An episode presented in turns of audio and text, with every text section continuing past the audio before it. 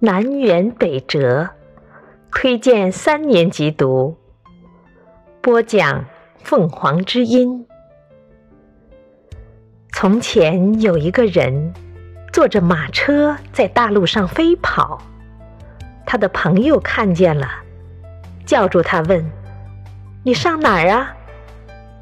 他回答说：“到楚国去。”朋友很奇怪，提醒他说：“楚国在南边，你怎么往北边走啊？”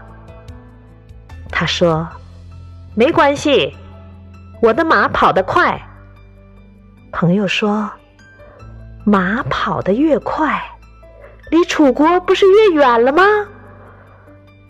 他说：“没关系，我的车夫是个好把式。”朋友摇摇头说：“那你哪一天才能到楚国呀？”他说：“没关系，不怕时间久，我带的盘缠多。”楚国在南边，他硬要往北边走。